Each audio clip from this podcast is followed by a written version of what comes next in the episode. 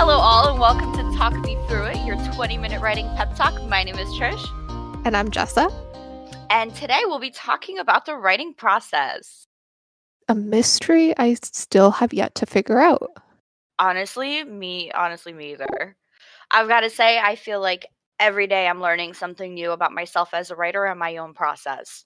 That, exactly that. Yes. Because I feel like sometimes we can get into the nitty gritty of the writing itself and not take a step back to be like, this is all coming from me. This is all coming from my mind. And it's a little bit about understanding yourself as well.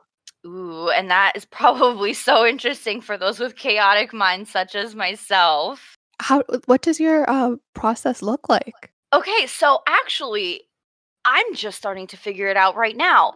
I don't know what, I don't know what, I guess maybe talk me through it. Our podcast has actually made me take a closer look at myself as a writer because um, I recently, I was talking to a few people uh, on Twitter about this, a few Twitter users, and I picked up an old piece of writing that I had, just like honestly, and I'm gonna be embarrassing right now. It's a fan fiction. We can just put that out there. um, it's a fan fiction. I'll be real. Um, but you know, I picked it up and I thought, you know, why don't I experiment a little bit? You know, just doing that whole writing. Um, 10 minutes a day. Uh, let me just take this and revamp it because it was so crummy. I wrote it like five years ago. And I was like, you know, the plot was pretty good. This deserved better.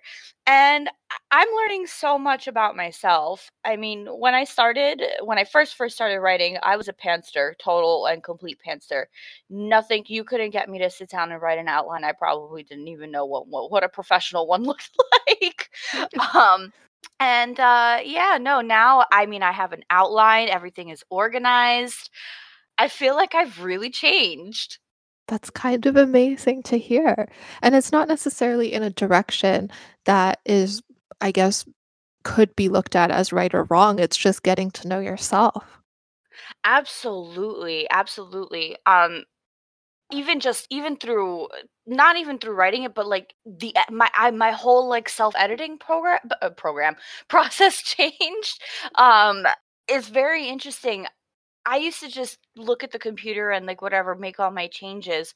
But I've noticed that I printed the first like few pages out, the first like five to ten pages, and um, I was like, let me let me just experiment here. Let me let me just print them out and let me red pen and um, see how I feel about that. And when I started red penning it, I was like, wow, my mind it's like i it's like i'm looking at it it's in the same font but it's like i'm looking at it in a different format I'm catching all these little things like, oh, a comma needs to be there. This sentence needs to be rewritten. I feel like I'm looking at it so much better and so much closer than I would if I were looking at the computer. So I'm discovering a lot of new things, not even just about the process of writing, but also the process of self editing. Oh, that is a good one. That is a good one. Yeah. And, you know, and I thought it was funny because, like, we had been talking before a little bit and and and we talked about how some writers they change the font of their work when they right. go edit it which is great that that works that worked a little bit for me but i find that for me personally and this isn't you know for everybody else but for me personally it works so much better i i can see that it's just any way to look at what you've already been creating in a new sort of light or a new perspective. I can understand why um, printing the pages out is a help to people. I think it adds that sensory sort of element too. Right, right, absolutely. You know what I haven't gotten the hang of yet though? What? Um, Okay, so I was reading something somewhere and it said that the the process of like professional writers or whatever, they'll start with like a rough outline, right? And then they'll be like then they'll put like which kind of scenes they want where and they'll ex- like write a little bit about those scenes and then they'll really flesh out things later and I don't know, maybe that's just because this project that I picked up, my little practice project, maybe it's because I already know the story so well. Um, but I haven't had that whole, oh, enter this scene like this where this character saves the day or something, just as an example, and then fleshing that out later. Like I haven't really gotten around to doing that yet. So I'm interested to I'm interested in in getting to that part. I I think you can also flesh things out in different ways. I think Um, without with what I was talking before about my sort of zero draft where I just go in and just write, almost like Mhm. free writing about my characters and my world, I've also started to notice that after that, I do go back and before I start rewriting, I have a sort of outline mm-hmm. because I have a basis of like a base from what I've done and more of a direction of where I'm headed. So I think that's the point where I start looking at things and being like, okay, this can be organized, this can be structured, this can be more detailed. And then I go back with all those ideas and almost rewrite my story like completely over again. Yeah, yeah, yeah, and that's what I started with this, like, I completely started from sentence 1, I'm kind of using my 0 draft of this of this little side project as, um, as the framework. Does is that the right term for it? It's it's a framework, right? Technically, I Yeah, mean, for sure. that's what we're looking at. You know what you know what I learned from this, um, one Twitter user, she's amazing. She was saying how her process involves, um, highlighting different sections of her writing in different colors. So, like like one highlighter color will represent, um, character development, another will be, like, I don't know, character secrets or something, and it was, like, the coolest thing, and I thought that would look so cool on a page, like, imagine flipping through and everything is color coded, and you could see if there's enough balance between 1 or or 2 concepts within a chapter. Yes, yes.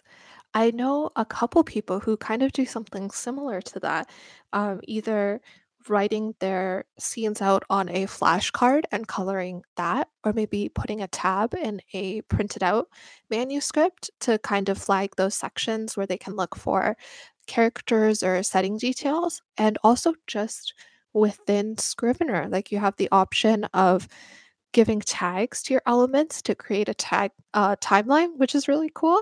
So sometimes I do go in into my important or crucial sort of scenes and then tag them as one thing or multiple so I can go back and see, okay, this is where I was talking about this. Oh my god, and I love that as an idea. So I I'm familiar with Scrivener, I have Scrivener, right? And I've seen how you can work on the cork board with different scenes and things like that and move things around. But you just blew my mind with the whole physical, um, index cards.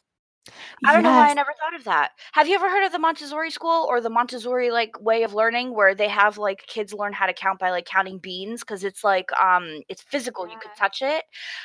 I love that. That is genius. I have cue cards, like, in so many different colors, and even if I have just, like, a plain, uh, white one, I just use a highlighter or a tab, but it's been a game changer for me, I love having them.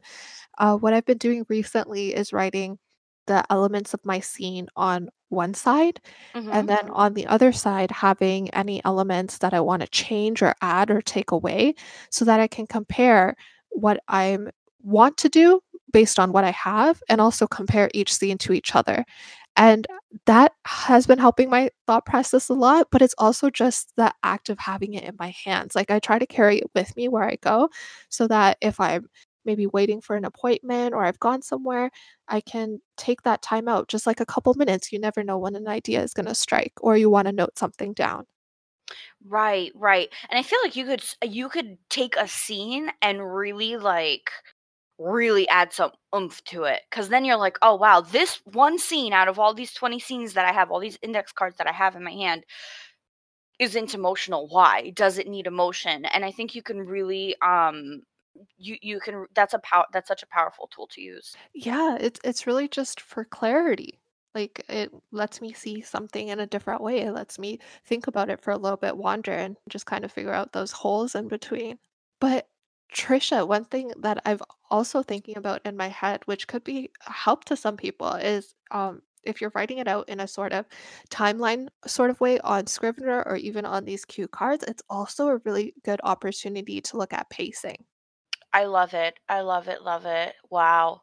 Even talking about our processes kind of reminded me of something I learned back in high school. It was my grade 12 teacher who mentioned this idea of metacognition in our creative writing sort of section in the class. Uh, you, well, you're gonna have to explain what that means because that is another beautiful word coming from you.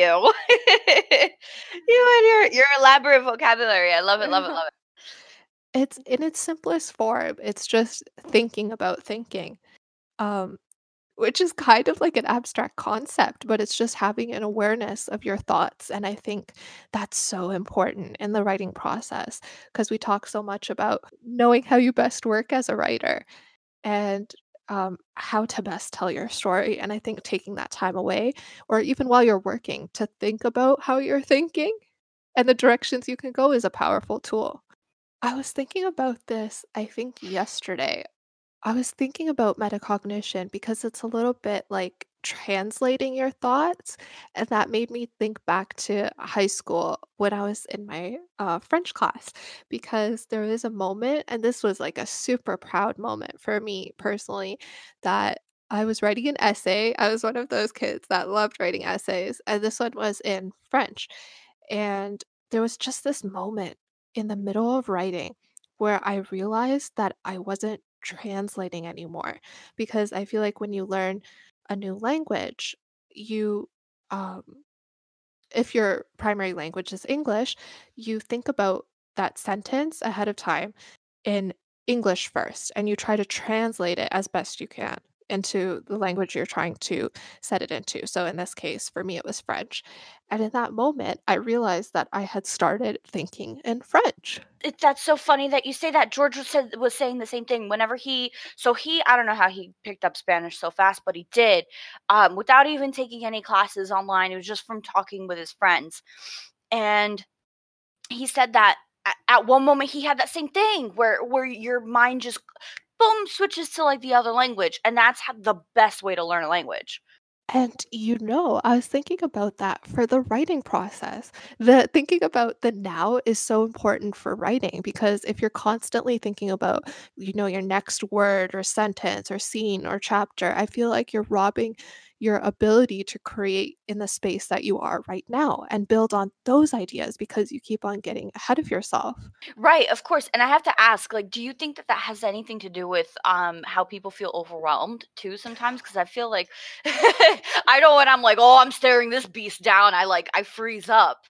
I've been thinking about that a lot. I feel I have this sort of hypothesis that we're overwhelmed when we're not in the present moment because maybe you just wrote an amazing chapter or like a sentence that just reads perfectly and now you're you've lost that sort of in, or you feel like you've lost that sort of inspiration and you get stuck and maybe you're a little bit angry or frustrated with yourself or maybe you're you've already been thinking ahead and you have a sort of outline but you can't get it like what you're working on, the sentence that you're writing right now to match that thought that you have in your mind. And I think that's where we tend to get overwhelmed is when we're thinking about the past or the future and we're not sitting here in the present moment.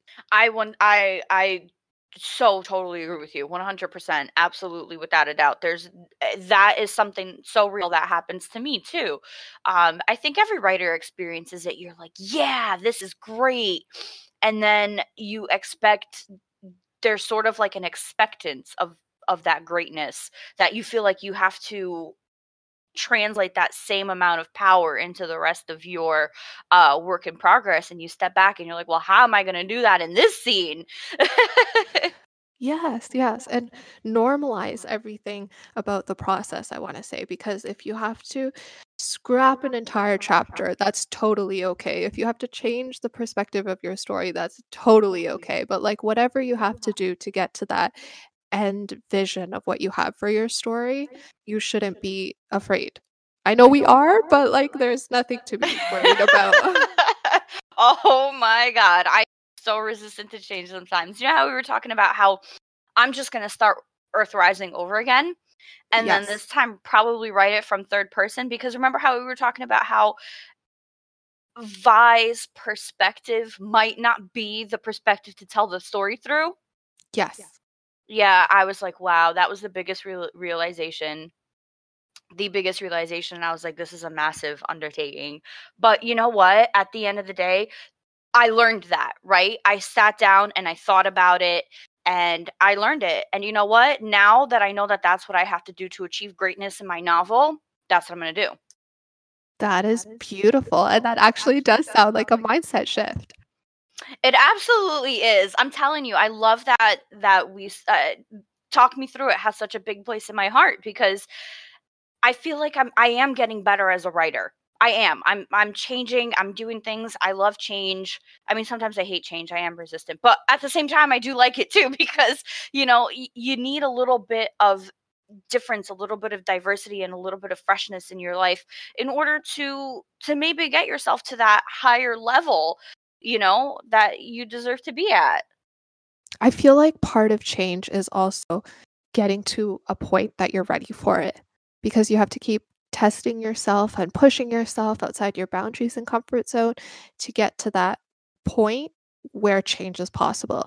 Because a mindset shift i don't think is a like a single day's undertaking. It takes time.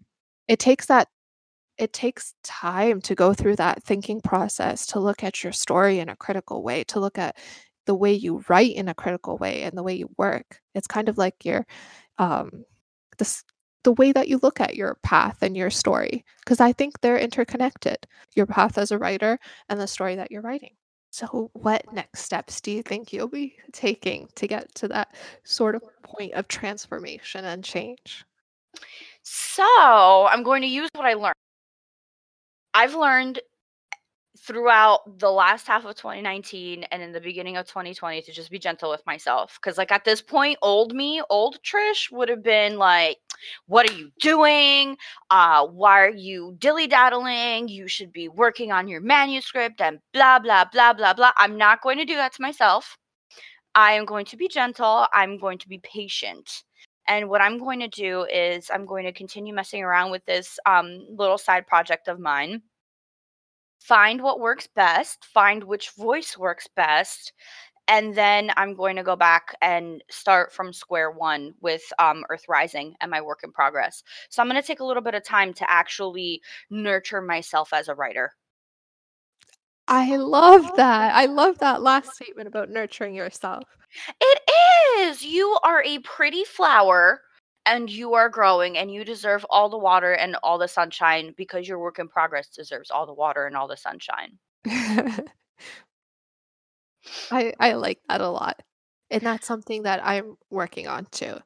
And Right, I was going to ask what are you uh, what changes are you going to make or what are you going to do um in the in the coming weeks to grow yourself as a writer?